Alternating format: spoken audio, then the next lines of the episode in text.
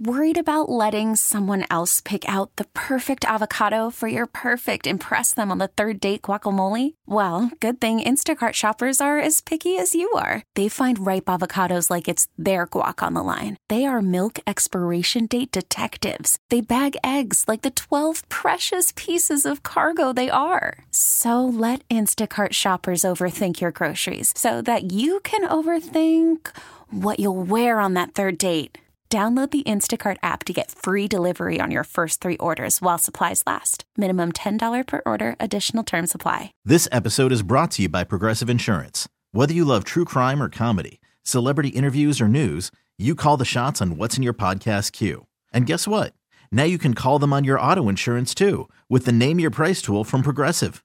It works just the way it sounds. You tell Progressive how much you want to pay for car insurance, and they'll show you coverage options that fit your budget. Get your quote today at progressive.com to join the over 28 million drivers who trust Progressive. Progressive Casualty Insurance Company and Affiliates. Price and coverage match limited by state law. Well, hello, hello. We are back. A Friday show, huh? Feeling it. You First feeling week it? of the new year done. Completed. How do you feel like we did? I, I feel like we did great. I mean, I went through, I felt like an up and down this week Yeah. where I was like in it at the beginning and then, you know, the reality of like being back. No, hits. for sure. It took me a little bit of a moment to get back as well. But remember, y'all, I was like teasing all throughout the week that we were going to have a special guest joining us. Mm-hmm. Well, the one and only Shar Jossell is here. Well, not here, but she's, She's at joining home. us. She's joining us from the in home studio. Hi, Shar. Yes, yes. Can you all hear me? Is We do. Good? We can hear you. Hi. yeah, hi. I must say that the reason that I'm at home is I'm one of the people who had a breakthrough uh COVID positive despite Welcome being double despite being double vaccinated and boosted. Yeah, I'm in the club, Shira, but I, you were down bad. You were out for a month. I feel fine. All I got is a runny nose. You look like you had one foot in the casket. Okay. Wow. No, but it's it's actually very true. Shira was very down. I was. and I didn't realize that Shira was gone for almost a month until me and Shar were talking, and I was like, "Wait, she was gone for that long." Only seven days of. Uh, no one cares uh, about your vacation time, Six days. I'm just letting you know. Never, nevertheless, that's why I'm at home. I'm very, very upset about it. But you know what? I'm okay. Things could be worse. And like I said, all I've had is uh, some minor, you know, congestion. No, no headache, no Yeah. fever, none of that craziness. Wow. So, What about fatigue? No fatigue really either. Wow. Well, it's literally only been like I need to blow my nose. It hasn't been anything, no chills, Yeah. none of that. Well, so, but helps. I'm, I still am upset. I'm incredibly happy that you're able to join us today on the show. We're very, very excited about it. Um, we have a lot that we're getting into. Mm-hmm. Uh, coming up on the show today, you know, finally, COVID tests are getting shipped to our homes. We're breaking down what the Biden administration is doing because finally, was it a little too late? I don't know, but they're getting it done. Um, and dry January, is it actually really good for your health? We're going to talk about it coming up on the show. But first, let's get into what's trending this hour. Yes. Well, earlier this week, a California state senator withdrew a bill that would have banned medically unnecessary surgeries on intersex children. The bill would have prevented certain surgeries until the children were old enough to participate in the decision around the procedures. State Senator Scott Walker, who's a Democrat from San Francisco, has previously tried to pass similar bills over the past few years. His most recent bill would have prohibited unnecessary surgeries on intersex children until they were 12 years old uh, that is so needed, and it's sad that it's not passing. It's pretty. Yeah, Like it's these needed. Kids, these kids should be able to choose. They should be able to choose. Yeah. This is basic stuff here. Well, let's move on to the Supreme Court, whose conservative majority signaled that it is unlikely to allow the Biden administration to enforce a sweeping rule intended to help stop the spread of COVID in the nation's workplaces. Okay, well, the court heard three hours of this argument, including a lot of opposition from the liberals. And they basically it involved appeals around the federal vaccine or testing requirements for large employers and the vaccine mandate for some healthcare workers. And it rules that it would affect as many as 100 million workers. Several of the court's conservatives suggested they did not believe federal laws gave the government the authority to impose such a broad requirement covering millions of private employees. So it seems like that won't be happening, that mandate in the workplace and for healthcare workers now. Hmm. Well, all right. And finally, all three men convicted in Ahmaud Arbery's murder were sentenced to life in prison. Here is Judge Walmsley. Mr. McMichael, the court sentences you as follows Count one, malice murder, life without the possibility of parole. Count two, felony murder, is vacated by operation of law. Count three, felony murder, vacated by operation of law. Count four, felony murder, vacated by operation of law. Count five, felony murder, vacated by operation of law. Count six, aggravated assault, merges into count one. Now, seven, as you hear, uh, Travis assault. McMichael and Greg McMichael, who chased down and fatally shot Arbery, get no chance of parole. William Bryan, who filmed it, is allowed a chance of parole.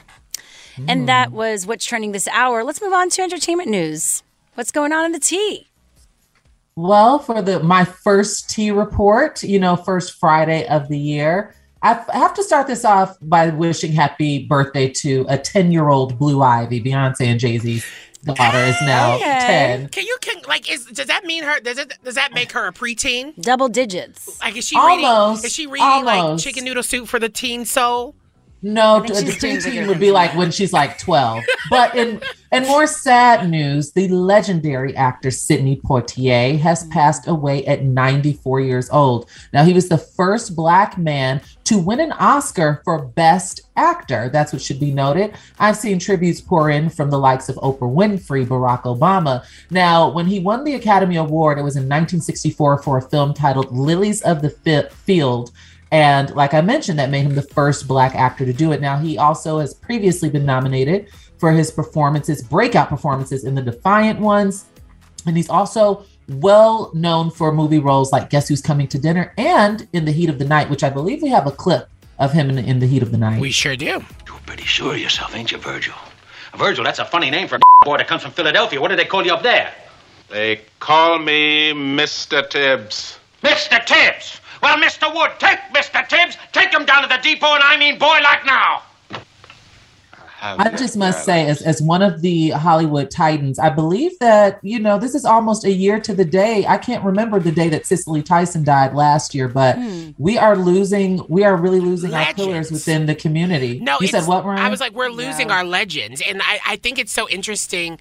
Um, you know, the fact that he's lived such a long life. I didn't even realize he was 94. I was like, wow, Me the- neither. The, the incredible life that he's been able to live. It's it's it's so important to acknowledge his work and continue to just uh, remember him throughout the. I mean, he's a staple in Hollywood. He's going to be a staple. He- oh, uh, for sure. And he's one of those actors that's been kind of evergreen to me, like in a more Morgan Freeman type Yeah. way. Yeah. And it was a- kind of like, you know, he's just always Like around. he would always be in around, peace. right? Like Yeah. always Yes. Lived. Rest in peace to Sidney Poitier. That is the team report. And we actually found out January 28th was when Cicely Tyson passed. She was 97. No, it had to have been earlier than that. It was not the 28th. No, we Googled. No, we Googled a, we got our producer. What do you think? We have no researchers here? Exactly. What do you mean? We're fact checking. No, I thought it was like around the 8th or whatever, but okay. Okay, well, rest in peace to the both of them. All right, well, let's keep this party going. We'll have top of the hour news and T report coming at every hour on the hour, so stick around for that. But Shira, what's coming up later in the show? Like, what's coming up next? Next, uh, you could get a coronavirus test kit shipped to your home. We'll give you more details with the Washington Post after this. Let's go there with Shira and Ryan, Channel Q. Now, the White House is finalizing details with the USPS, um, well, the U.S. Post Office, uh, to deliver 500 million coronavirus test kits to households across the country. Joining us to break all of the details down is Jacob Bogage. He is a business reporter at the Washington Post. Hi, Jacob. Thanks so much for being here. It's great to be back with you guys. Okay, so let's get into this because I think testing has been the huge issue, right? We have, I feel like everyone is having hard times finding testing, and the, the administration really, it took a minute for them to get here. Break down this plan at this point, and are they a little too late? Well, so are they a little too late? I don't think you can necessarily be too late here. I mean, people are going to need tests, and providing them is going to be helpful. Would it have been nice to have these uh, before Christmas or, or between Christmas and Thanksgiving? Absolutely, it, would have been. Um, but but here we are. Uh, the administration is going to purchase 500 million, half a billion COVID tests. And there was a question about how are they going to get these out? And they're going to use the U.S. Postal Service to do it. There will be a website that folks can log on to, and you input your details, and shoop, they ship COVID rapid COVID tests uh, to your front door. So this this is supposed to roll out, and these tests are supposed to start arriving mid January. Um, it is, of course, later than a lot of people would like, but you know we're still in a pandemic here, uh, and, and it, it's certainly not too late. Yeah, of course. How, how many will people get though? Is it just like one and done? You know, do they just keep on going on the site to get more? That's a great question, and we don't have those details yet. I mean, the the administration, first of all, it needs to buy these things and take possession of them, and it has not yet. They have closed some of the contracts, so they have made agreements to purchase them, but they, they don't have them yet, and we don't know uh, exactly what this process is going to look like. What we do know is that there was a, a discussion about should we just send COVID tests to everyone, no matter if you have COVID or not, if you need a test or not, everyone's going to get tests. We're just going to send them to every address. And the administration has decided, no, we're not going to do that. You need to request them first. What? So I, I think, the, yeah, so I think the amount of tests that folks will receive will be dependent on how many people are in your household. So is it just you? Is it you and a family? Um, do you feel like you only need tests for certain members of your family, et cetera, et cetera? You know, I have a personal beef with this entire conversation because it's been the lack of accessibility that has been throwing off this entire last few weeks for me and, and a lot of people that I know as well. I would like to know, though, as far as the Biden Harris administration, do they seem to have a better relationship with the Postal Service than, than the Trump administration? Undoubtedly, they do. Yeah, undoubtedly, they do. I mean, Joe Biden, you can talk about if he's a liberal, if he's a moderate, if he's anything. I think the best label for him is an institutionalist. Uh, he, he's someone who uh, respects and uh, sees the benefit of the institutions that have uh, sustained this country and our democracy for a long time, and part of that's a functioning post office. He's nominated and had three uh, folks confirmed to the Postal Service's Board of Governors. He submitted two more nominations that need Senate hearings and are likely to be confirmed uh, in the new year. So, yes, he certainly has a better relationship with the post office. And, and I think the reason you asked this question, right, is remember back in 2020 when the pandemic was just starting, the Trump administration was literally days away from sending every household in America five reusable face masks think about that. In April 2020, if mm-hmm. everybody had a face mask, yeah. and the and President Trump sent them out, um, and of course President Trump didn't do that because of a feud, an ongoing feud with the post office. And here's the Biden administration leveraging the post office and its reach to help people, even if it is coming maybe later than a lot of folks would like. So, Jacob, I think for me, it, I, I wonder. Oftentimes, the, the USPS is gets overwhelmed with all these things, mm-hmm. right? And you, we, we know packages, mail gets delayed. How is this going to, you know, be a part of that? Are we going to expect these tests to get delayed as well? That's a great question. So uh, think about this Christmas season, right? I mean, I have been on this program a number of times talking about how the Postal Service has had late mail, has yep. late packages, has dropped the ball, right? This Christmas season, actually went really well for them. Uh, and that's because they staffed up in time to handle it. Uh, they increased their capacity. They they purchased new machines. They opened new facilities. I mean, this was an example of the fact that you can't cut your way to success if you're the post office. You have to invest in the things that make you work. And so the plan to distribute these tests is to keep that extra staffing on board, to keep these extra machines and facilities on board, uh, and, and, get them out in a, in a, timely way. But again, a lot of that's going to depend on uh, when the administration gets the tests, uh, how how efficiently they can distribute them to processing plants across the country, and then there's a whole you know there's a whole IT side of this too, right? Which if you have to log on yeah. to a website and request them, you're going to have 50 million households at once trying to get tests, wow. right?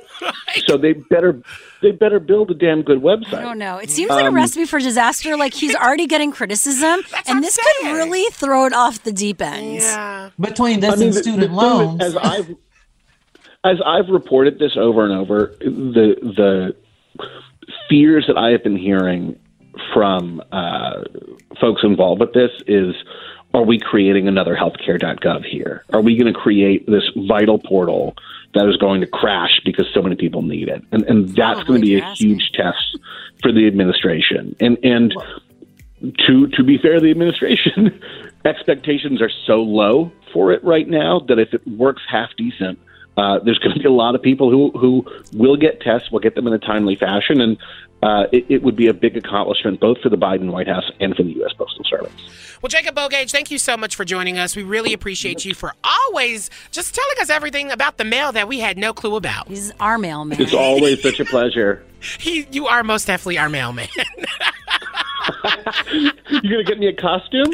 Oh my I God! What's your address? We that's actually happening. now this really, is a new inside joke. That's a okay. good idea. That's Jacob Bogage. He is a business reporter at the Washington Post. Thank you so much for joining us, Cheryl. What's coming up?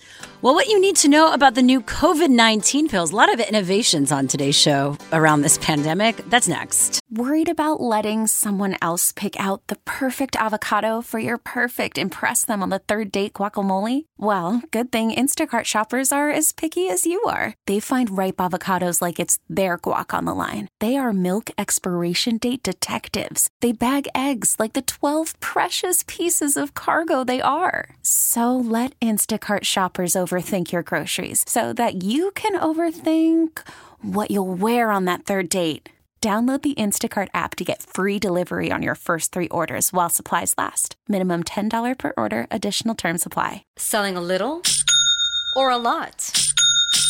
Shopify helps you do your thing, however you cha-ching. Shopify is the global commerce platform that helps you sell at every stage of your business. From the launch your online shop stage, to the first real life store stage, all the way to the did we just hit a million orders stage. Shopify is here to help you grow. Whether you're selling scented soap or offering outdoor outfits, Shopify helps you sell everywhere. From their all in one e commerce platform to their in person POS system, wherever and whatever you're selling, Shopify's got you covered. Shopify helps you turn browsers into buyers with the internet's best converting checkout, 15% better on average compared to other leading commerce platforms. And sell more with less effort thanks to Shopify Magic, your AI powered all star. Shopify powers 10% of all e commerce in the US. And Shopify is the global force behind Allbirds, Rothy's, and Brooklinen, and millions of other entrepreneurs of every size across 175 countries. Plus, Shopify's award winning 24 7 help is there to support your success every step of the way. Because businesses that grow, grow with Shopify. Sign up for a $1 per month trial period at shopify.com slash odyssey podcast, all lowercase. Go to shopify.com slash odyssey podcast now to grow your business, no matter what stage you're in. Shopify.com slash odyssey podcast.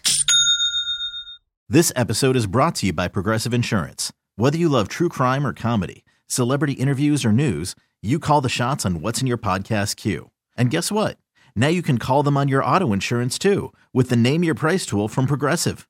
It works just the way it sounds. You tell Progressive how much you want to pay for car insurance, and they'll show you coverage options that fit your budget. Get your quote today at progressive.com to join the over 28 million drivers who trust Progressive. Progressive Casualty Insurance Company and Affiliates. Price and coverage match limited by state law. Let's go there with Shira and Ryan, Channel Q. Two new pills for treating COVID 19 are getting a lot of buzz. The FDA greenlighted Pfizer's Paxlovid for emergency use in December and Merck's Molnupiravir. And joining us to share more details is Peter Anderson, professor of pharmaceutical sciences at the University of Colorado School of Pharmacy. Thanks for joining us. Hi, glad to be with you. So tell us more about how these both work. Are they exactly the same? Do they differ at all? Yep, they differ. So Paxlovid is called a protease inhibitor, uh, is mechanism of action. And so what it does is the virus makes a big, long protein as it's in part of its replication cycle. And this drug uh, prevents the virus from breaking that big, long protein up into little functional proteins. Uh, and that's called a, a, protease inhibitor, or sort of a protein chopper inhibitor. I, I think I just um, went to medical school with that. yeah, I honestly, no, no, no. It's it's okay. It's just it, it's one of those things where but, it's like. But they both like do this. Like, all right, so they do they no. do the same thing, but through different processes. Right. No, no. And then molnupiravir uh, acts completely differently. on a different part of the life cycle. So both of these block part of the life cycle of the virus. Uh, molnupiravir blocks it by um, with the genetic um, material of the virus. Uh, it when it's replicating its genetic material, molnupiravir introduces errors in that process, and it introduces a whole bunch of errors in the genetic material, and then the and the virus becomes non-functional. Okay. And so they Mm-hmm. totally different mechanisms of action. Okay. Okay, so let's talk about how this med- like medication actually like fights it. Does it work with? My thing is, if I'm vaccinated and boosted, and then I end up getting COVID nineteen, like through a breakthrough case, and what do I get? Take this pill and everything is okay. Like, how does it interact with people who are already vaccinated? Yeah, I, I don't think if you were vaccinated and boosted, I think the physicians would probably think you're going to have a mild case, and probably you wouldn't be high on the list to get these uh, medications. They're more for people that there's concern for, you know, hospitalization. Um, so it's people who either have not been vaccinated or uh, have been vaccinated but have other medical conditions that put them at risk. So, in your pers- yeah, that's yeah. Sorry. So I have I have a question. No worries. I have a question about your personal opinion. Do you think that these pills will incentivize anti-vaxxers to now, you know, kind of step in, you know, kind of help us fight this thing since they're so they don't want to do the jab? Do you think these pills will be more appealing to them?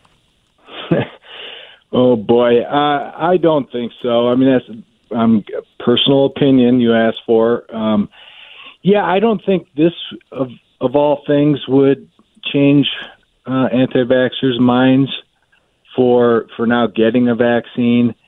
Um, Uh, maybe even have the opposite effect um, because now you've got something that you know should somebody get COVID, uh, this can can treat and um, prevent hospitalization if uh, started you know soon enough after symptoms. Could these pills help fight off new variants? Because it sounds like, I mean, the variants are popping up every five seconds, like their cousins. Yeah. Okay. Yeah, potentially, um, because you, what the variants, the risk is people um, that have COVID for a long, long time. Uh, it gives the virus an opportunity to develop variants, and these drugs would prevent somebody from having COVID for a long, long time, and so it could, in that way, prevent uh, variants from from occurring. Um, the risk with all antiviral drugs is that the virus can develop resistance over time. And and so down the line, I think we're going to have to watch for that. Um, but as of now, I, I haven't heard of any reports of, of resistance to the drugs. Yeah, this reminds me of when you have a cold or a flu, something that the doctor is given. They're actually saying that now because they've been over giving them, that they they want to stop because it can, as you mentioned, it can uh, change right and get worse. So, is this going to be something we see as like a sustainable answer to us dealing with the pandemic? Well, we'll have to see sustainable. You know how long sustainable. Um, you know what duration uh, you mean, but definitely in the short term, uh, uh, these drugs are going to have an uh, an effect, uh, a positive effect, I think, on the trajectory of the epidemic, um, pandemic. So, so I'm optimistic for the impact, um, and, and that it'll be a positive impact uh, in the short, at least in the short term, and, and probably medium term. All right, short, medium. Um, yeah. We're good to go, Yeah. at least. We could use some of that. Yeah. Well, thank you. Uh, that was Peter Anderson, professor of pharmaceutical sciences at the University of Colorado School of Pharmacy. Have a great rest of your day. Thanks, Doc. Thanks. Thank you. Bye bye. Bye. Next up, the viral moment between Ted Cruz and Tucker Carl- Carlson. I can barely say his name, or I've tried to delete so his name good. It's so good. out of my memory. That everyone is sharing on social media. We get into it next. Let's go there with Shira and Ryan, Channel Q. Okay, we are back. Happy Friday, and Shar Jossell again joins us as our third mic on Fridays. Ooh, uh, I mean, there's there needs to be a better name. Joining the party. Third mic on Fridays. that was so creative. Uh, yeah, I don't know. Uh, Hi, Shar. Shar. There's nothing to rhyme. we don't I have to know. brainstorm right now. Yeah, I'm glad to be here though. Thank Thanks, guys, for having me. You know, I'm a fresh 34, but we can talk about it later. Oh, happy birthday again. Thank you. Well, let's get into some not such good fun news, but you know, people that are Oh no, this is drag. good news. You know what I'm saying? Honestly, I Yeah. love it when white, like uh, white Republicans. I love it when they're arguing at each other, like eat each other alive. Yeah, so this is what went down. Ted Cruz yesterday walked back his use of the word terrorist when describing the January 6th attack on the Capitol. Great way to, you know, uh, commemorate a day where people were hurt and died, right? Like I don't I don't want to care too much on a day like today. He had this really intense back and forth with Fox News host Tucker Carlson. Here's a clip. carelessly. Um, and yet you called this a terror attack when by no definition was it a terror attack. That's a lie. You told that lie on purpose, and I'm wondering why you did. What I was referring to are, are the limited number of people who engaged in violent attacks against police officers. Now, I think you and I both agree that if you assault a police officer, you should go to jail. I wasn't saying that the thousands of peaceful protesters supporting Donald Trump are somehow terrorists. I wasn't saying the millions of, of, of patriots across the country supporting President Trump are terrorists. What you just said doesn't make sense. So if somebody assaults a cop, he should be charged and go to jail. I couldn't agree more. Come on, Tucker Carlson, don't make all the other uh, Republican viewers of yours hate me. I don't know. This was ridiculous. What? Yeah, what do you feel about this, Shar? You know, I just this is always so fascinating to me, especially when um when Ted Cruz is involved in the news because he's such a flip flopper. And like, why are we fighting so hard to have revisionist history? Like these people were terrorists. That that's just a, a fact. They were. And I don't know where he gathers the, the term peaceful protesters from because I mean, we've seen it. And, you know, I've mentioned to both you and Shira Ryan to please check out the HBO Max documentary called Four Hours at the Capitol. It gives you a front row seat to the madness. Here's the thing. I um I probably won't be checking that out anytime soon because I have been so exhausted over watching Republicans just try to rewrite history in, in the ways that they're doing. And the fact that Gaslight Ted, history. I mean, and, and the fact that Ted Cruz is so scared to lose his like political career than to stand up for something Uh-huh. that matters is is why this if this like the American people are in danger if we continue to allow Republicans to run this country in the ways that they try to do. It, it, I mean, they don't care about us. They rather care about supporting, I mean, honestly, domestic terrorists instead of actually doing the right thing. Also, Cruz then continues to remind Carlson that he was one of the Republican senators who objected to the 2020 presidential election results. So it's like, I'm on your side. First of all, you don't Tucker Cruz. I don't need to prove nothing to Tucker Cruz, Right?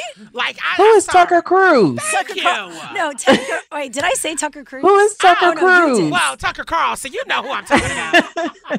Y'all know who I'm damn talking about. I'm They're sick, one I'm and sick of one. them, both of them. Right? Just like Flurona. exactly. We're gonna like put those names together at this point. I am just so sick of it at this point. What are you- The way that uh, t- uh, Tucker Carlson like tries to run up on people and then like it, it just literally gaslights them. He's not even a journalist. I'm sorry, he's not. Well, he's no, a big he's not. He's an entertainment host. Yep. What do you all th- see for the future of the Republican Party, especially as midterms near, you know, this upcoming November?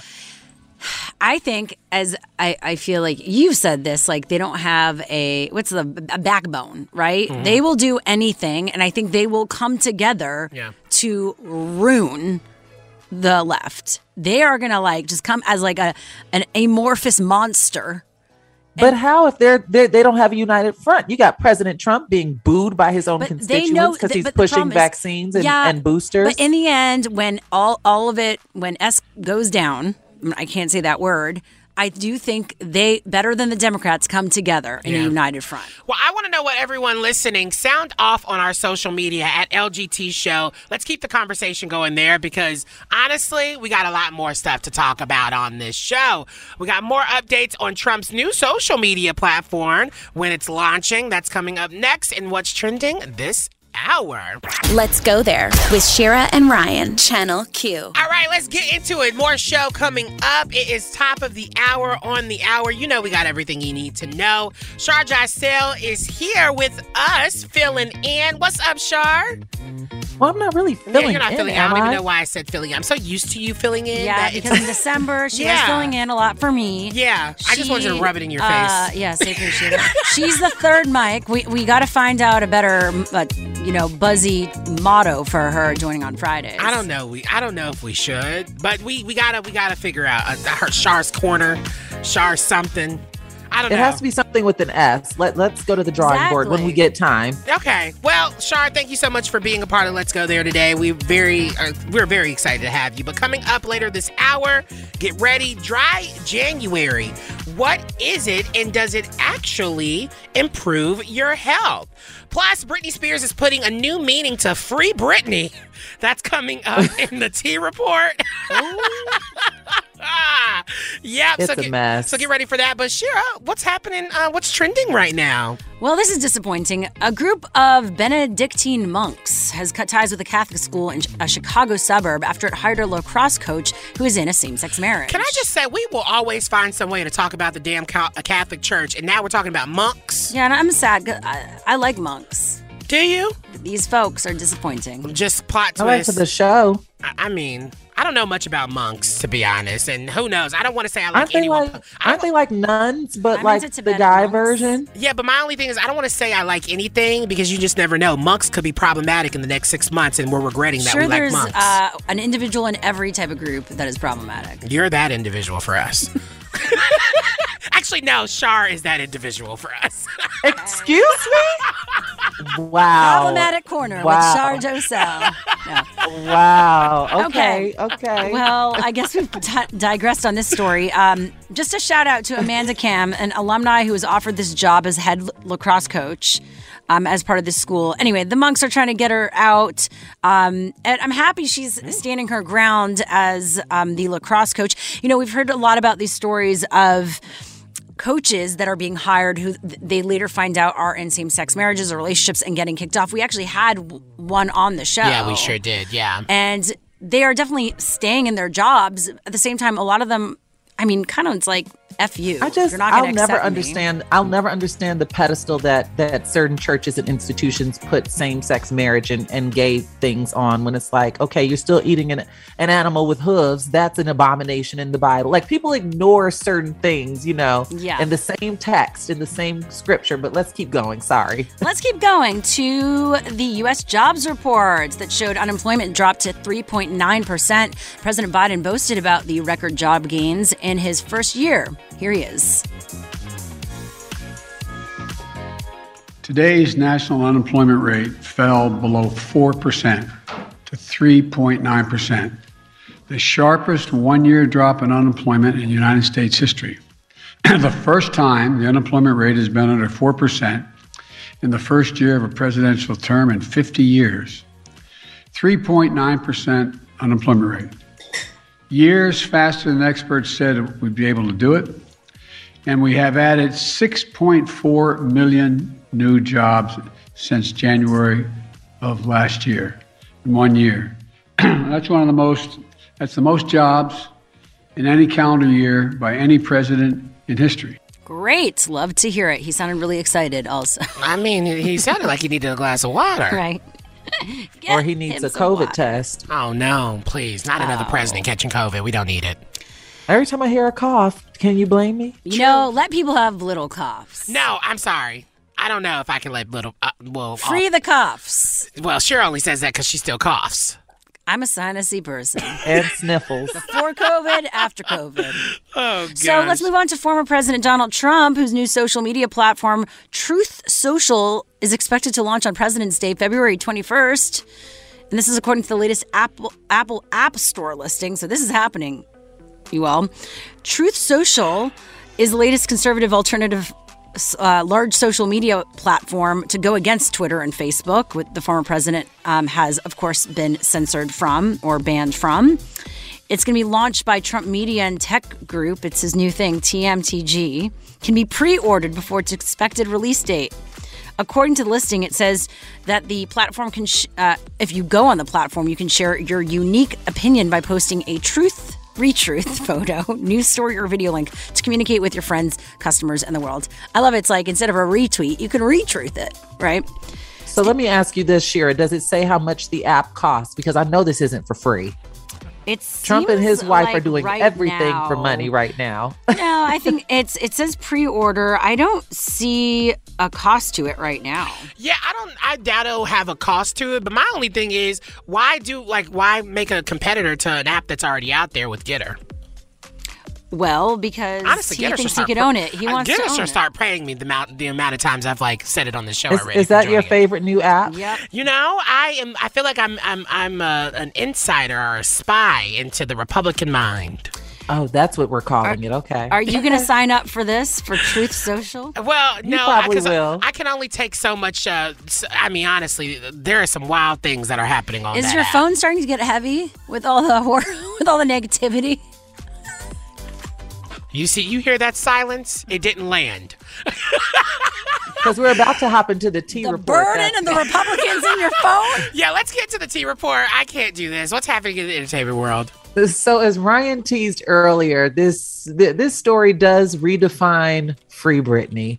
Um, I don't know if you all have been to Britney Spears' Instagram page lately, but Britney posted a photo flaunting her undressed figure with just a series of emotion, uh, excuse me, emojis covering her nether regions and her chest. Now, Shira, have you seen this photo? I did. Ryan, have you seen it? I We mean, all of- did when it got posted. Yeah, of course. And my thing is, I'm, you know, I'm not. I'm gonna let Miss Britney do her thing. We get it. You're sex positive. Nevertheless, Britney Mm-hmm. mentioned that she is turning off the comments because people are absolutely horrible, which I also agree. Personally, I think this is a bit much. I'm not trying to police Britney. I'm all for free the nipple, et cetera, et cetera. I just think this is a bit much. Why is it a bit much? It's a bit much because it's coming off the heels of her being free from her conservatorship. So, of course, all of the conversation is like, well, maybe Britney needed a few more days. like people, you know, it's coming, and then it doesn't help. Come on now, you know she does the the raccoon eye, the smudged liner. all It's not like it's a glamour shot. But when you ask to free Britney, that means That's free her in every way. So here's the thing. Yeah. She's just wacky. When something makes you uncomfortable on Instagram and social media, I always say, like, ask yourself why it's making you uncomfortable. What is there about that thing? You know what I mean? Because I do, like, at first when I saw it, I was a bit like, ooh. And then I had to be like, okay, what is it about this? Because, like, I'm all about, I've, I've been semi whatever on Instagram. Yeah, there's a lot of bathtub nudes. Um, not that extreme, but then I'm like, I get it. Like, you're in a mode, you I just think- feel liberated. I think it's because we've been so conditioned, and Britney is a superstar. She's not like, oh, my classmate from seventh not like grade Sheila who's an adult now. your so we're we're kind of conditioned to see a bit more glam, and I think that it's just the the basicness of it, and then also, what is the reason? Right? I think people are looking for a reason. There doesn't need do to be. you be. need to be have a reason? It's just Miss Britney. That's all that matters. Well, thank well, you. want I want Britney to put some clothes on. That's the end of the tea report. Thank you so much for that, Shar. We have more show coming up, y'all. Let's talk dry January. Do you know what it is? And does it actually improve your health?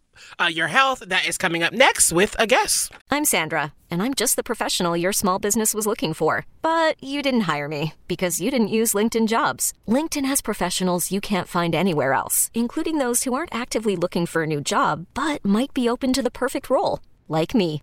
In a given month, over 70% of LinkedIn users don't visit other leading job sites. So if you're not looking on LinkedIn, you'll miss out on great candidates like Sandra. Start hiring professionals like a professional. Post your free job on linkedin.com slash recommend today.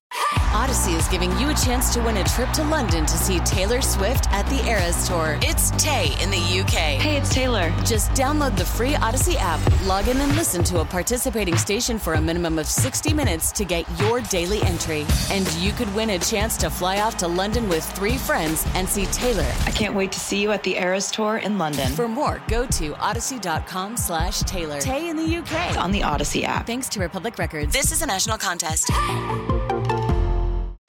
Let's go there with Shira and Ryan, Channel Q. It is dry January. What does that mean to you, Ryan?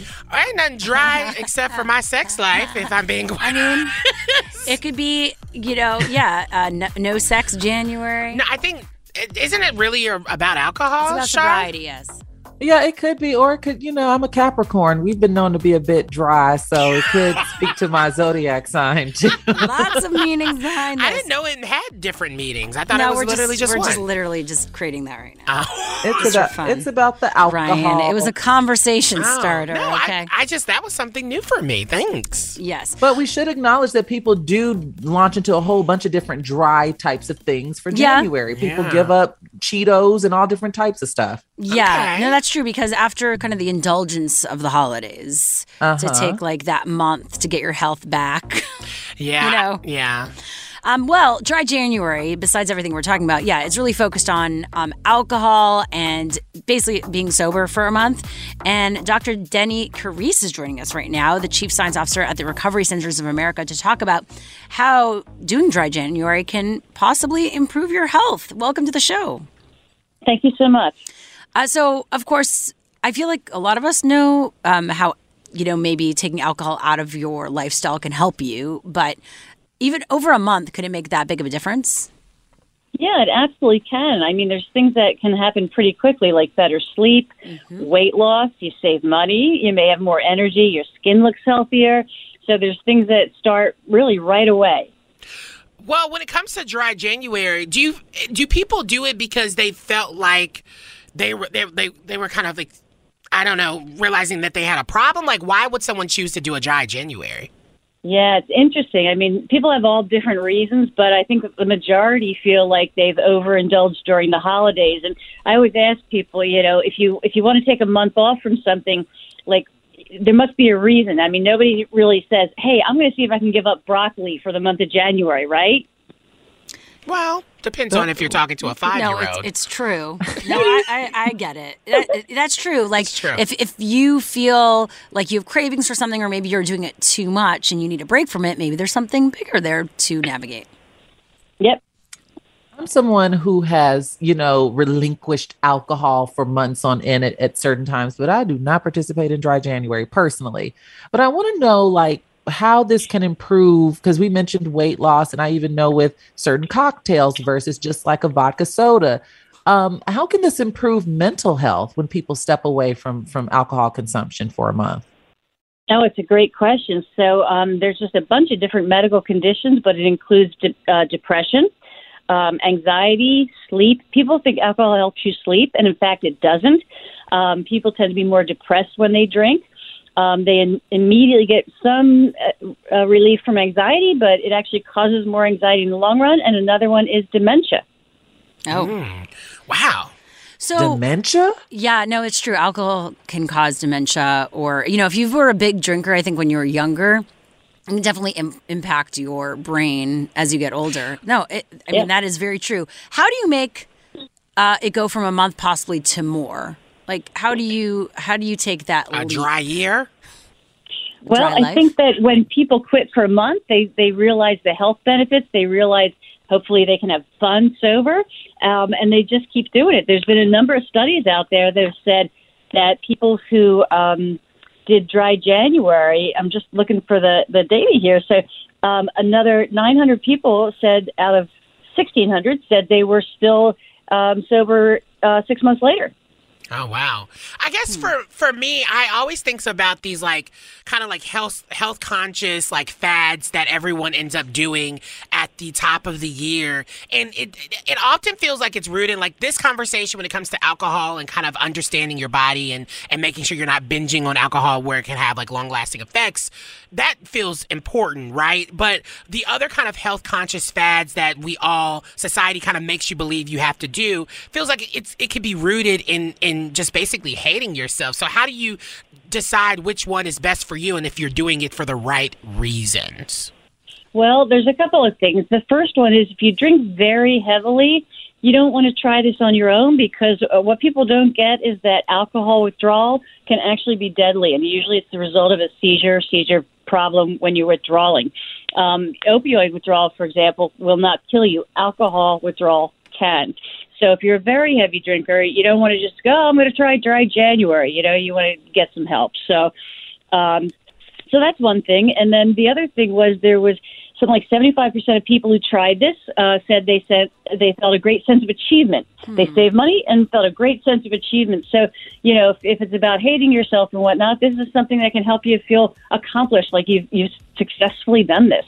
Yeah, well, thank you so much for joining us and for that motivation. We appreciate it. You bet. That was Dr. Deni Carise, the Chief Science Officer at the Recovery Centers of America. Well, next up, will a media consultant be able to help the CDC with their COVID 19 messaging? We all hope so. That's next. Let's go there with Shira and Ryan, Channel Q. Well, it seems like the CDC's Dr. Shel Walensky is seeking media training. Uh, we've seen her talk, she needs it. talk out publicly and having just issues with the communication around the CDC's guide, guidance. And now it seems like they're entering the new year still with some issues, of course, after saying that uh, folks can go back into the public five days after getting COVID. And she actually made uh, a public appearance today on um, some morning shows and also within the first press conference she's done in the new year. But the thing is, will it make a difference? Is it really about media training? Is it about messaging? Yeah, you what know, do you think? The, my issue with her, and obviously the overall messaging of the CDC, and I think the reason why we are, uh, I mean, they are most definitely have played a huge part in the reason why we're at where we are. But when she was talking about the reason why they changed the, the guidelines to five days instead of 10, she literally said she feared that people would just like be over it and d- didn't want to stay in their house anymore. And I'm just like, so you're, you're making sure that people who like you're switching the rules and, and and also affecting people who are actually following the guidelines that you set out there who are actually doing what they're supposed to do just because there's a few there's like I'm not a few but there's tons of people who are out there being like well I'm fine I don't feel anything I'm just going to go out there anyway and you're just changing your entire you know guideline plan for those people who are already being difficult in the first place like I you know there's a, there's there's a lot there where I, that I just feel like she has just not done a great job at relaying the message that they want us to know. And that's the reason why there's so much confusion. Yeah, I got I got to agree with that. I feel like the damage that has been done is is not can't really be uh, repaired. In all honesty, um, I think that there has is a gross mistrust of the CDC. I've seen so many, just like you two. I've seen so many different jokes circulating online about like CDC just say good luck. You know, I think that that the damage that has been done, and it's so funny how it's worked because it's unraveled within these last few weeks in particular and people don't it, people aren't taking the the cdc as, as a reliable source or taking them seriously at the time being so i don't i don't see them coming back from it Yeah, it's really unfortunate because, well, I feel like Fauci had his issues, but did he do better than this? The, he did I mean, of he course did, he did, but in my opinion Which is the, the my only thing is here. It's wild that they're just now thinking like that they should get a media con- uh, consultant to like help her, either media train her or someone out there to like be. I'm like, why Where's the messaging PR person? like, where's the overseer? Well, my thing is, we're h- how many years into this, and y'all didn't think that was about like that was a plan that y'all should have done in the first two days of this all going to crap. But like, Ryan- it makes no sense. But Ryan, that's a reoccurring theme. How far, how deep we are into COVID, and we still, like I, like we were mentioning earlier, have no access to testing, like in in in a timely fashion, and just so much that's going on. And, and to push back against Shira's point, um, I think Fauci has his flaws, of course, but he was certainly a bit more streamlined in his messaging than than the CDC has been, in my opinion. Well, it, I, it- for me to push back on your point about that, I think he was more streamlined after Trump. Um, towards the end of Trump's like uh, you know presidency, I feel like when everything was happening, him and Doctor, uh, I think it's Doctor Deborah is her name. Yeah, Bur- uh, Birx. Yeah, Birx. Yeah, they were they were sitting in the corner and kind of allowing a lot of things to happen. wasn't allow- allow- well, I they're mean, being dragged by a leader who wouldn't listen to any of them. I, my thing is, there was so many opportunities, in my opinion, that them as scientists, them as doctors, should have been like, what he's saying. Don't take that bleach. Don't you know? Listen to his his grabs. Instead, I remember watching them in those press conferences, sitting behind him or standing behind him, and just looking Yeah. off and making faces. And it's just like we don't know the the extent until people have died. So, how can they wrangle this in? Will it be enough? I mean, At this point, I almost feel like they need to have a common front with, you know, from Biden to the CDC and say, okay, let's talk about what has happened, why we're here, and what we're doing people don't like forward. people don't even like Biden no more. A lot of people, you know, based on conversations I've seen regarding that with with his with how the the pandemic has been handled at his end, and then of course it just seems like he is. The issue is back. how he's handled the pandemic. Look at every other country. It's been yeah. the same thing everywhere. It's not like, and the US has had, you could say, kind of worse numbers. At the same time, the wave is happening everywhere. We're not the only ones dealing with this. No, but it, I think the reason why there is more, and it's unfortunate because it was already crap. And I think he had to come in and be like, oh, well, how am I supposed to, you know, take care of this huge dumpster fire? But guess what? He's still the president. And unfortunately, how the system works is all of the mess is still on you. No matter what the trials and the, the the things that you're going through, you still have to figure out a plan because that's the job that you signed up for. And I think there's no real excuse as him as a president to to he has to figure that out. He has to the, there's just been too many mistakes at this point and we should not be going through that. Okay. and the messaging is screwed. I, I just think we're just so far off the rails, and there's just a, a distrust. It doesn't matter Uh-huh. if you're right leaning or left leaning. There seems to be an overall distrust with a lot of the information coming out about COVID nineteen nowadays. Yeah, and my worry with these tests at home with uh, USPS, if that is messes up, which it probably will, that's the the barely beginning of the end, right? Okay, well, next up, let's talk about this partying flight. Uh, these passengers were going to Mexico and they got stopped because all of them basically had COVID. Oh. What's next? Let's go there with Shira and Ryan, Channel Q. All right, I'm very I'm very embarrassed because this next story involves people from my hometown of Montreal. A party flight. Passengers on what is being called this irresponsible party flight headed to Cancun are now stuck in Cancun because the airline won't bring them back home. Yeah, because they were acting a fool. Yeah, I basically. must say, what? Yeah, go ahead, Shira. Go I was going to just some, give you some context as to what happened. So they were on this flight over the holidays, headed to Cancun, and literally the videos coming out on social media. It is a, it's like a party bus, but in the air, right? They are. That's the type of plane it is. Well, meaning it feels like a party No. bus. Oh, that's how they made it. Like, yeah, they were standing up, walking around. I mean, some of them were smoking their vapes, drinking. They would have been mad if that plane would have blew up or sank or First the of engine would all, have failed. I I just like I just like to say I know some of our listeners roll their eyes, you know, when we bring race into this, but there's no way that any other race other than white people could have gotten away with something like this midair. I'm sorry, they would have done an emergency. Why didn't this plane from from Canada to Mexico do an emergency landing? I saw some of the footage from this flight. It looks absolutely terrible. Here's it the looks thing. scary too. So here's the thing. There are a lot of things, and, and you bring up a good point. Um, but they chartered their. Pri- it was a private plane, okay, what's oh, that mean? so- and they took an additional step to of getting the, the passengers tested for COVID before they left to Montreal. Even in a even in a private plane chartered like that i think partying in the sky it's different than a bus you know comparing Yeah. it to a party bus i think is is kind of diminishing the impact Well- of doing it 30,000 feet in the air Because don't forget, when you are like sitting down in the airplane, you got to buckle up. You got to turn off your cell phones. Right, You can't there's be protocol. up. It's like when you're going up in the air. Or No, but even when you're there's even time you have to reach a certain altitude before the uh, flight attendants let you even unbuckle your seat belt. So like, That is I'm like, I'm like that. That is I don't know. That's if protocol. you have the money to charter your own flight and have a private flight, do what you want as long as yeah you're what? safe. No, I don't I believe mean, that. and then why didn't anyone say anything on the flight who were like, you know, the uh, working there? They obviously didn't say anything. They haven't made any announcements. Maybe now the they flight, in power. the airline company's just embarrassed because it's connected to their brand, right? So like that's the thing. I mean, May- maybe so maybe so but it, i think if you play stupid games you win stupid prizes and it does not surprise me that that these people cannot get back i mean it was like you mentioned Shira, that is a bad look for the overall airline but i i also think that it is regardless of how you slice it it's irresponsible because then everybody would have had tears in their eyes if the plane had went down because they're they're on their mosh having a mosh pit 30,000 feet in the air My my thing is, so were they upset about the the fact that um that there was videos that went out about it, and then the they're so they're more so upset about the response that people had by watching this, right? I would assume.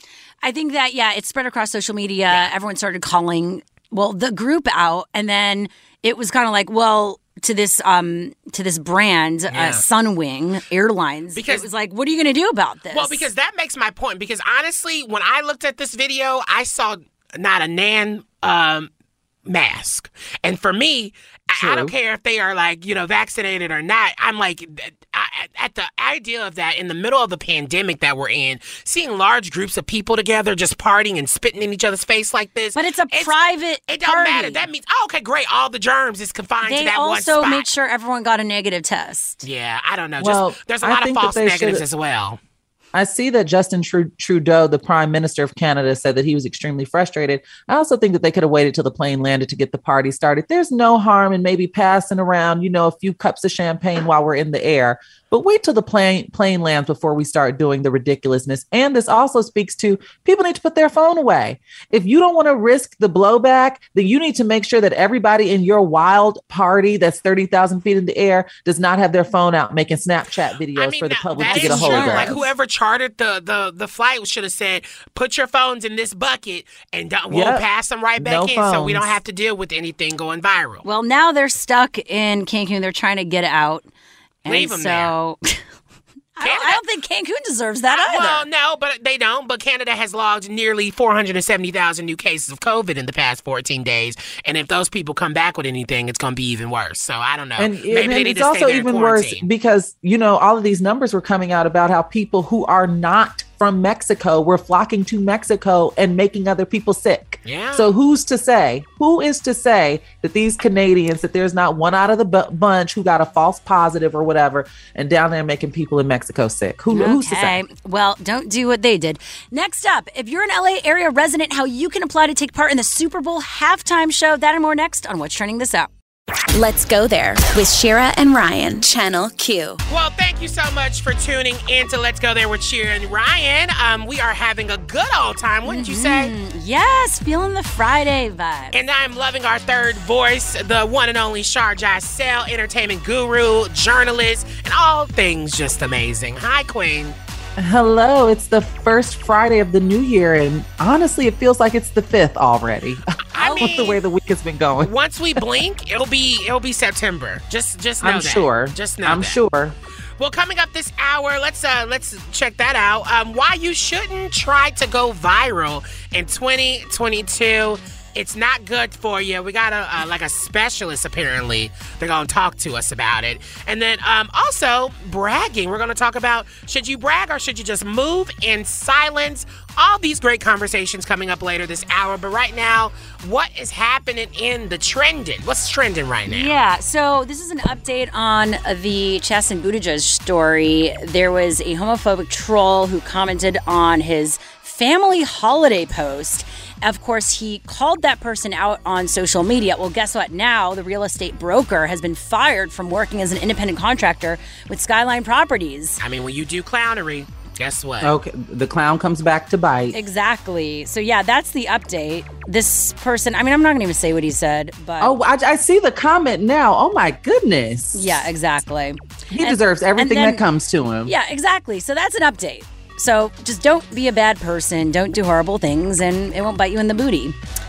Now, Super Bowl is coming up. It's happening here in LA. And guess what, LA residents? You can apply to participate in the Pepsi Super Bowl halftime show at SoFi Stadium in Inglewood next month. So all you have to do, well, you could apply online, but the 500 people, it's not sexy, you all. You're going to be hired to serve as a field team, members to assist in assembling the stage. Oh my God, that reminds That's me. That's kind of an interesting experience. That reminds me that one time I was invited to an LA Galaxy game, a soccer game, and Oh I was God, asked yes, I to, to actually help, like if one of the players hurt themselves, I actually remember help them, help them get on a stretcher and bring them, just to this. get the experience of sitting on the sidelines. No, are you so they'll me? be they'll be assembling the stage. I what I find so strange is that you know the Grammys have been postponed. Sundance has moved to the virtual, but you know what? Come hell or high water, America is going to have the Super Bowl. Super Bowl ain't never going to be I canceled. look, he really want to go. It's in It LA. would just, I mean, it's right here. I've never been in a, Hit in a, up your in the same city where like a Super Bowl is happening. It sounds fun. It's true. I've been I in a can't city. say that I have either, but it, it also feels a bit irresponsible. I don't want to be the No, gray cloud sure. over everything. no, It but feels you're a bit outside and you're No, separated. so the SoFi Stadium is enclosed. well, and it's it- going to be jam packed, and then big that's when we're going to get the Unless- Omicron Theta Theta Delta variant. Well, unless you're in a, one of those little fancy boxes where it's like yeah. Does, secluded. does and Odyssey have a fancy box? I don't know. Well, we'll have to fa- figure it out and see. Okay, so yeah, we're gonna have to look into that. If- Oh, now you want to go? if if I'm secluded and I'm in a box with with my peers, absolutely not. If I'm down there with the swill, okay. Not the swill. So you can go online. Again, they do preface that uh, it is a paid position. Cool. You need some money right now, but you're going to have to push, pull, bend, and lift up to 50 pounds of weight, according to the application. Oh no, this sounds awful. I want to will get you the begin to website. work out? I don't want to do yeah, that. exactly. SuperBowlProductions.com I would only is do. the URL. I literally would only do it if Beyonce was the halftime show, so I could just be close to her. As a reminder, Dr. Dre, Snoop Dogg, Eminem, Mary J. Blige, and Kendrick Lamar will be doing that show. Meh. Well, let's black it up. Well, I want to see Mary. I'll be tuning in for Mary and Mary only. I'm all right. Is it time for the T report? Yes. Now it is. Yep. So, um, I don't watch Drag Race, but I know that Ryan does, which means you know the the season 14 premiere is tonight on VH1 and there's history being made. For the first time ever, there are two openly trans women in the running for the $100,000 cash prize And I'm the title of America's Next Drag Superstar. So one of the women is named Kerri Colby Woo! and the other is named Kornbread the Snack. Yes! Jete. They are the best two queens ever. I am like obsessed with them. I've been following them for like ever at this point. I was so proud and happy that they um that both of them were literally on this season. Actually, Kornbread and Tre'vell Anderson, our good friend of the show, Mm-hmm. they actually went to school together. Oh wow, to Morehouse, to Uh, high- undergrad. I, no, I think it was high school. Oh, high school, nice. well, Yeah, they said yeah. that, that that they guaranteed that this season was going to be quote unquote transtastic. So if you want to check them out, like I said tonight, head on over to VH1 and check out the season 14 premiere of RuPaul's Drag Race. Yeah. and get into the history making uh, TV that we're about to Yeah. watch unfold. I have it actually uh, recording because it comes on at 5 p.m. our time here, and I'm re- uh, I'm recording it because I have to I have to watch it. And it will be here in studio doing the wonderful show. So, We appreciate that, that you didn't ditch us. oh, I was going to trust on that, but thank you for the T report, Shar. Let's get into more show because why you shouldn't try to go viral in 2022. Honestly, what's the big deal about going viral anyway? Let's talk about it. It's coming up next. Let's go there with Shira and Ryan, Channel Q. A lot of people want to go viral these days. Maybe it was one of your resolutions or someone you know, you know, to blow up on social media. I mean, I feel like that is the goal if you're ever trying to like do a TikTok or anything is to go viral, right? Yeah, Well, I think really, pretty much anything. In all Mm-hmm. honesty, going viral opens up the doors to a lot of different opportunities. that is the It thing. does. It does. But science is warning of the dopamine addiction that comes with seeking social media approval. So watch out. And joining us this right is about the Paul brothers. Uh, no, I think well they they were part of the beginnings of this, uh, but I think we're all part of the problem now. Uh huh. Sure. Dr. Courtney Tracy is with us right now, an addiction specialist, also known as the Truth Doctor on TikTok and Instagram. Welcome to the show. Thank you so much. Nice to be here with you guys. Wait, Dr. Courtney, are you addicted to going viral? Because if you're on TikTok, I'm I'm assuming you're pretty popular. I mean, I may have a couple million of followers. My videos What? might get millions of downloads, but I'm very careful with knowing when to attach to this virality and when not to because it can be unhealthy. Yeah, how do you do that though? Like, what is your process? Because that can that's a real struggle. Oh, yeah, absolutely. I mean, once you go viral, like for the first time, I mean, even being an addiction specialist, the first time that I had a video go viral on TikTok, I was freaking out. It really it went all night long, millions of people, and I couldn't even sleep. I just wanted to continue looking at it. So Uh-huh. that's what that was when I first realized. I was like, "Oh, wow." Like no wonder people become so addicted literally not only to social media but to going viral. And so I just kind of what I do is I stay focused on my intention. as a mental health professional, I'm showing up to give education. And if it goes viral, great. Then for me, that then I know I'm reaching more people. But not everybody has that intention of you know putting out education. So it's important to kind of be aware of when you are attaching too much your self esteem, too much of your self confidence um, on going viral or not. Yeah, I wanted to know like, I definitely had an op ed. All of my op eds I wrote last year went viral. And so, but I, I, I, also approached them from a very academic stance and making sure that I didn't put out any BS with hopes of virality. But I want to know is right. too much dopamine too bad? Like, is that bad for us? You know, we need it. Dopamine is the feel good chemical in our brain. But yeah, too much of it can be a bad thing. If we have too much dopamine in our brain, we can be stressed out. We can not sleep. We can have poor diet. We can partake in addictive behaviors and we can have poor impulse control.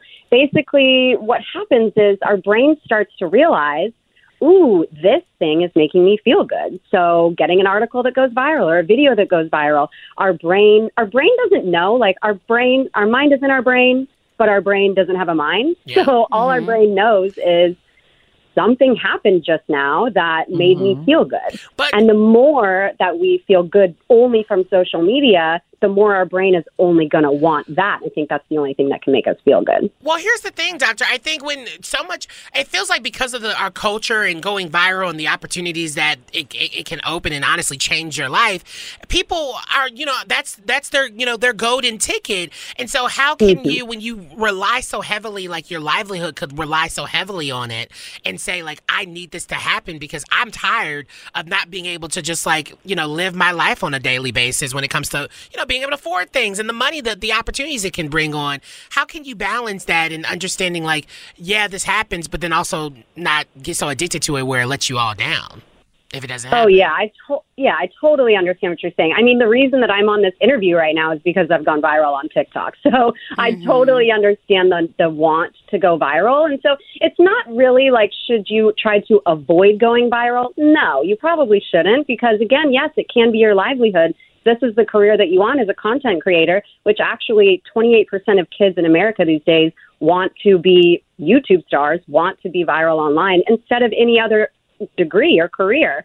So it's not to avoid going viral, but it's to slow down on how you use social media. My, I work with a lot of huge, huge creators, and my number one tip for them is if you're spending, if your career is on your phone, if your career is on social media, then when you're not actually working, have a separate phone that doesn't have those apps on there. So when you're out, you're at the grocery store, you're out to lunch with your friends, you don't have to actually take your work with you. You don't have to constantly be scrolling to see how many likes you get and if your followers are going up. You can separate when you're working and trying to go viral and then when you're just out living your actual life. Yeah, I feel like uh, that makes sense. It's easier said than done because uh, you know a lot of times, and I I definitely um, have built my career on social media, and it's like you want to have your phone on you just in case something happens, right? That you want to capture something in real time right. or an emergency. I don't know, like to be connected in that way. There's a time and place to put down the phone. I feel like mm-hmm. one of the tips I heard recently, and I'd love to get more tips from you, is that one of my friends says she she never posts now in real time. She'll always like maybe get take a photo or this that, but she doesn't post it until after the fact, which I need to start yeah, doing that so smart. she could be more present. Oh, I, I absolutely love that. Especially, you know, that the research shows that we, like, let's say we're at a concert, right? and we're just recording the whole thing. We aren't actually remembering it, which makes sense. You know, we're not even looking at it directly. We're looking at it through our phone, but we're not even experiencing our life if all we're doing is recording it. So and and it, it's it's the act of like live recording it, and then like right when we record it, we want to post it. So I like that. Like, yeah, have your phone out, record the things that you want to, but then put it away so you can still experience it instead of spending the next thirty minutes to an hour right after you record something or post something, looking into it and making sure that it's having that virality when you're still going through the experience and you want to be a part of it. Yeah, and I think for me, it's I, when you go viral, it, it, like you said you spoke to this earlier how overwhelming it was. How did you mm-hmm. deal with the overwhelming responses of positive and negative? Like how do you deal with that? Because i feel like that combined with the dopamine effect of it all is probably a, a, an awful cocktail. Yeah definitely. I think it's really just about, you know, and I have the privilege of knowing exactly what's going on in my brain when that dopamine rush is happening from going viral. And so it's like I can be aware of making sure that I'm not saying, ooh, now I have to only make this video, or if I look like this, then that's when people are going to like me, and this is what makes me important. It's it's being able to separate all that positive feedback that's coming in from a video um, and like letting it stay on the video and not necessarily absorbing it into who you are as a person because then let's say your intention is to continue going viral and for a few weeks you don't go viral then if you haven't sort of allowed yourself to have that separation between the positive response on the video and positive outlook on who you are as a person um, it can start to affect you. Your self esteem can start to go down and things like that when you aren't going viral. So just making sure to separate the content that you're putting out, positive or negative feedback, um, and you as a person. Yeah. Have like have awareness to know when you're going down the rabbit hole. Right. Right. And just Yeah. turn your Easier phone said off. than done. I know, totally. And part of that is like mindfulness for me at least, right? Yeah, absolutely. And you know, another really great tip is like I think that we we hear this often, whether we're users of social media or whether we're content creators. Use the block button, use the unfollow button, monitor your screen time. But realistically, those are really important things to do. As a content creator, excuse me, we are now technically our own bosses, right? But if we look at how often we're on our phones, if we're on our phones and we know that we're on social media most of that time, 10 hours, nine hours, Yeah. if you think about it, if you were in a regular job, you would be like, what the heck is going on right now? I don't want to work 10 hour days. So now that we have that freedom for ourselves, we really need to be being our own best boss and not our own worst boss and not working hours or working overtime that we wouldn't do at a regular job. Points made. That was Dr. Courtney Tracy, addiction specialist, also known as the Truth Doctor on TikTok and Instagram. Thank you so much. Thank you. That was great. Well, next up, what does it mean to move in silence? Are you doing it or are you doing the opposite? We'll get into it after this.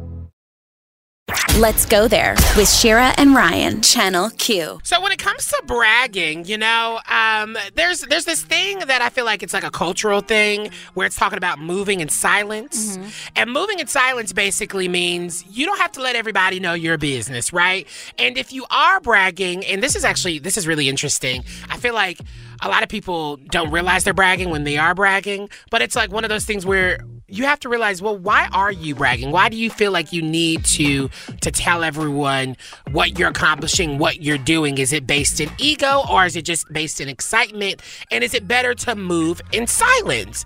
Let's talk about this. Shout out to one of our faves the real for giving us a great inspiration. It keeps the mm-hmm. conversation going right Sh- Definitely. What what do you what well, I guess I'll start with you, Shira. What do you think about when it comes to like talking about your accomplishments? Are you someone that likely does it or, or does it take you a It's a- minute to do it? It's Like- a balance. It depends on the group I'm with of people and the context, right? I do think there's something to be said, you know, and I haven't been this person necessarily, you know, with work or with people I don't know as well, where they need to know about you and you need to own what you've done, right? Like there's Yeah. n- I mean, no way for them to find it out. Of course, it's cool when they discover, ooh, you're more than meets the eye, right?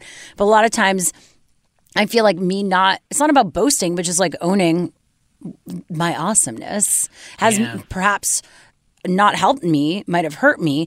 Um, but I do think there's a time and place. I mean, you know, and we've talked about this here in the studio. Like we have a lot going on, and like when is the time and place to talk about those things? Oh, yeah. and, and uh, sometimes we might just decide to not share it right away. Yeah, Shar, what about you? For, yeah, for me, when I think move in silence, I don't think about muting things that I've actually done. I think about as things are in development to shut up until the ink is dry. That's what I think when I think about move in silence. Um, I also listen. I I don't look at at letting people know about my extensive resume as bragging. I think that that goes hand in hand with how the world is so obsessed with uh, humbling women in particular uh, and more specifically black women i mean if you want to go there we can go there but What's the um, name of this show?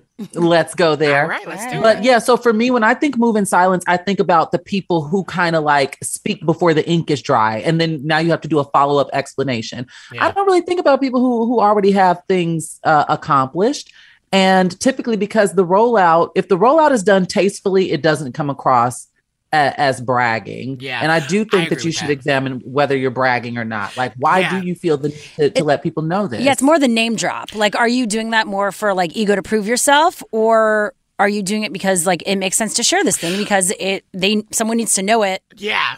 Well, here's the thing. I, I feel like I have always had a huge issue with people who only want to speak to you or only want to treat you like, you know, you're, I mean, actually acknowledge your humanity when they feel like you have something to offer. For me, that's a problem.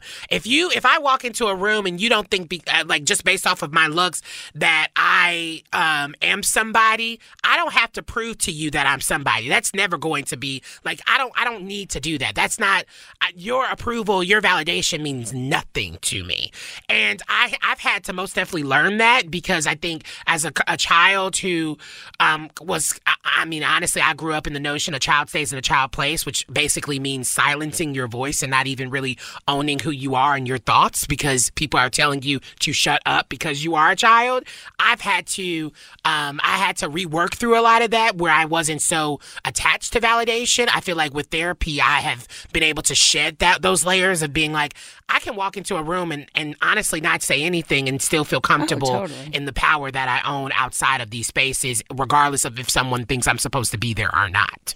And in fairness, I think that depends on that also dictates the quality of person that you're speaking Mhm. to. If someone is is if if the quality of the conversation is dictated on what you do professionally, then you probably don't want to be in fellowship with that person to begin with. Oh, yeah. Because they're not interested in getting to know you for you. Yeah. They want to get to know you in direct proximity to what you do and like you mentioned, what you then in turn can do for them. real quick, what so I think that that's a great way to kind of gauge that as well. But what happens when, as of course, we live in Los Angeles? If everyone imagine Hollywood being Hollywood, what happens if that's sort of you kind of have to deal with those people as a part of your Uh, networking experience? Yeah, I, I think I, I compartmentalize everyone in my life. Like, obviously, I, I like to work with people of common values. Yeah. But then everyone has like different things that they bring to my life. Like, I don't expect everyone to be everything. Oh, yeah. right? And so I kind of just accept if someone is that person, but they're, you know, uh, they they have a good heart, they're kind, and like we work together. And, and when when we're together, all we do is talk about that stuff. That's kind of like what it is. I don't need to make them be my best friend and have a sleepover party. This is like the other It's not conversation about we- that. Yeah, It's said, not about that. This that. is like the other conversation we were having the other day, where I was challenging Shira on being like, just because someone is nice does not mean they are a good person. And it does not mean that they have the best intentions. And it, to me, it's not about making them my best friend. It's about me personally as Shar Jossell. I don't want people around me who are potential leeches at all. Oh, totally. But what here- if both of you are just like, we want to both do things together? It's not like we want to be BFFs. Okay, so I, like that happens a lot. There's a fine line between understanding, like, hey, we are literally collaborating.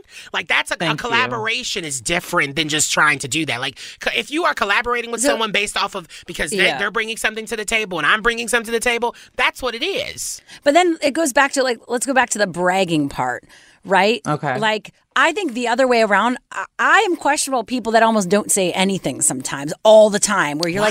like, what's going on in your life? Because it's weird when they're asking you and you're sharing, I'm you're that being honest, and the No, other person Shar- is not that's- sharing. Shar is most definitely that person. feels like I'm that- uncomfortable. I'm that person. Shar will I'm act- that person for Okay, sure. Talk about how you're that person, though. Well, I'm that person only, like I mentioned, as things are in development. I just told Ryan that I had something coming up. I, I never say who it's with Of or what it's for. You will see when the ink is dry. But That's yeah. just how I choose to move. But that's different. Like I have a friend, love her, but you know, I'll I'll talk to her one night and I'll be like, "How's it going? What's going on?" Oh, nothing. You know, everything's really slow. And the next day, she'll have like an article in the Hollywood Reporter dropping a big project.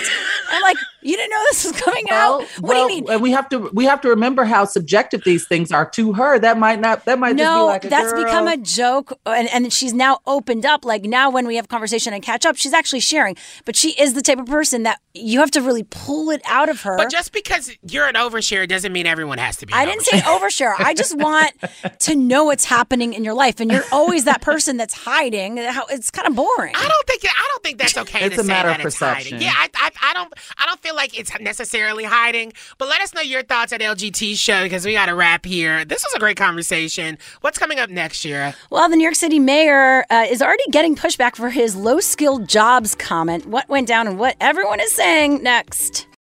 Let's go there with Shira and Ryan, Channel Q. The new New York City Mayor Eric Adams was trying to convince New Yorkers uh, th- that the uh, those who can't, you know, work remotely need support, and this was his way of doing it. if my businesses are sharing with their employees, you are part of the ecosystem of this city. My low skilled workers, my cooks, my dishwashers, my messengers, my shoe shine people, those who work in Dunkin' Donuts, they cannot, they don't have the academic skills to sit in a corner office. They need this. We are in this together. That was the most ignorant thing I could have ever in my entire life. Like, why would he ever think that was okay to say? Because oftentimes the reason why those folks are working those jobs is because guess what? They're not being afforded the other opportunities to succeed in the ways that they probably want to. And let's also be honest, doing those type of jobs, working in fast food are some of the most complicated jobs. Like I I honestly I can't believe I learned how to like you know run like you know systems and do cashier and then multitask and then mm, you know making a quesadilla on the Taco Bell line like those things are very complicated so to think that they don't have the academic skill set to do that is just absolutely ridiculous and honestly elitist. On top of that, sorry, I just dropped my phone if you all heard that, but on top of that, so I did not understand. I did see everyone on Twitter talking about low skilled jobs. I did not know that this was the source yes. that right? launched that that uh that Twitter um discussion. But I did see someone tweet, speaking to what you just said, Ryan. They said that they worked as both a software engineer and at Taco Bell. And the one that was that required the most uh skill would surprise you. And he was, of course, leaning into the Taco Bell one in, in comparison to software engineer. This was so, this missed the mark so grossly. Mm-hmm. I don't even see how the mayor could even attempt to clean this up if he wanted to. And it's his first because uh, it is on highly the job. insulting. Yeah, it's his first week on the job, and this guy's saying it, and you could see as he said it, it is. You know, there's something wrong in what he's like. I, you know, his intention is to say that maybe they don't have the opportunities to get the jobs, but then he connected it to their intellect, which is just the most horrible thing. Because guess what? You could have intellect and not still not have the opportunities or have gone to school, right? Like intellect and uh, you know And your your your work aren't always connected.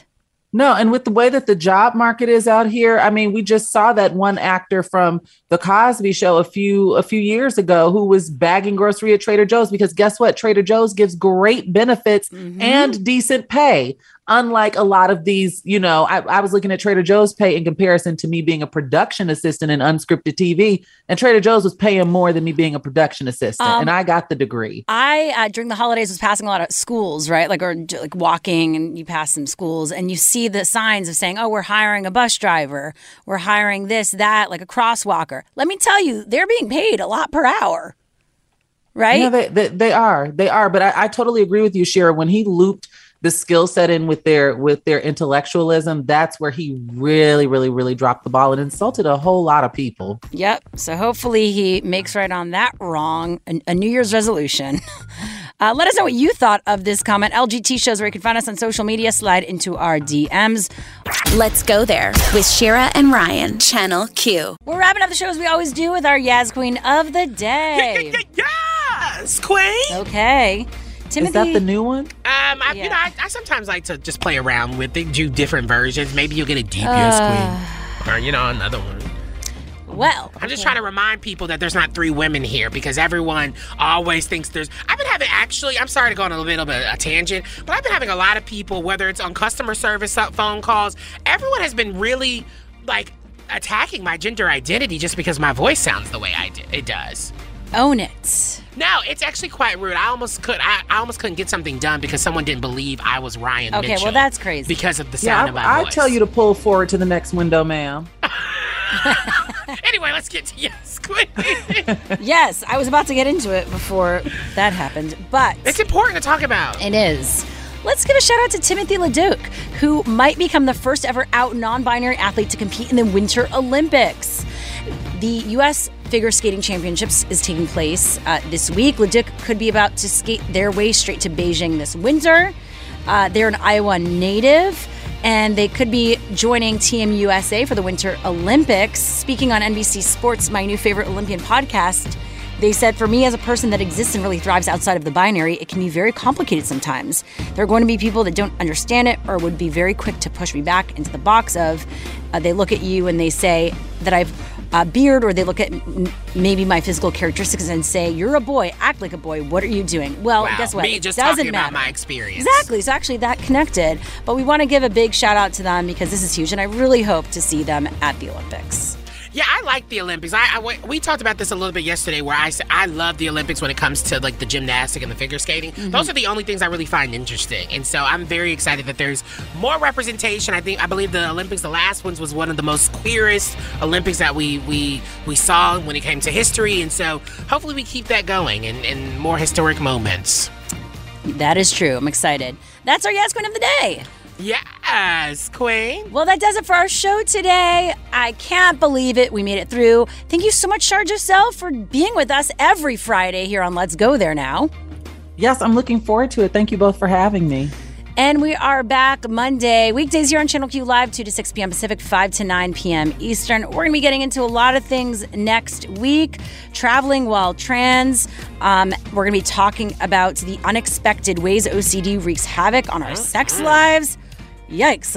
A lot of things going down. Of course, what's trending this hour always, and the T Report to keep you updated. If you miss any of our shows or interviews, we post everything as a podcast. Just go to the Audacy app or where podcasts are available and search Let's Go There with Shira and Ryan. Yes, yes. We are sending you love and light. And honey, remember to slay. Have a great weekend. Bye, y'all. This episode is brought to you by Progressive Insurance. Whether you love true crime or comedy, celebrity interviews or news, you call the shots on what's in your podcast queue. And guess what?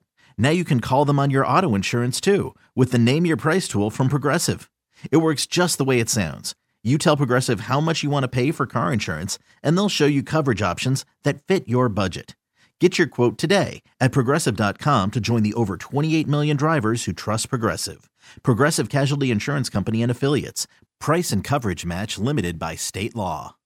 Audacy is giving you a chance to win a trip to London to see Taylor Swift at the Eras Tour. It's Tay in the UK. Hey, it's Taylor. Just download the free Audacy app, log in and listen to a participating station for a minimum of 60 minutes to get your daily entry. And you could win a chance to fly off to London with three friends and see Taylor. I can't wait to see you at the Eras Tour in London. For more, go to audacy.com slash Taylor. Tay in the UK. on the Audacy app. Thanks to Republic Records. This is a national contest.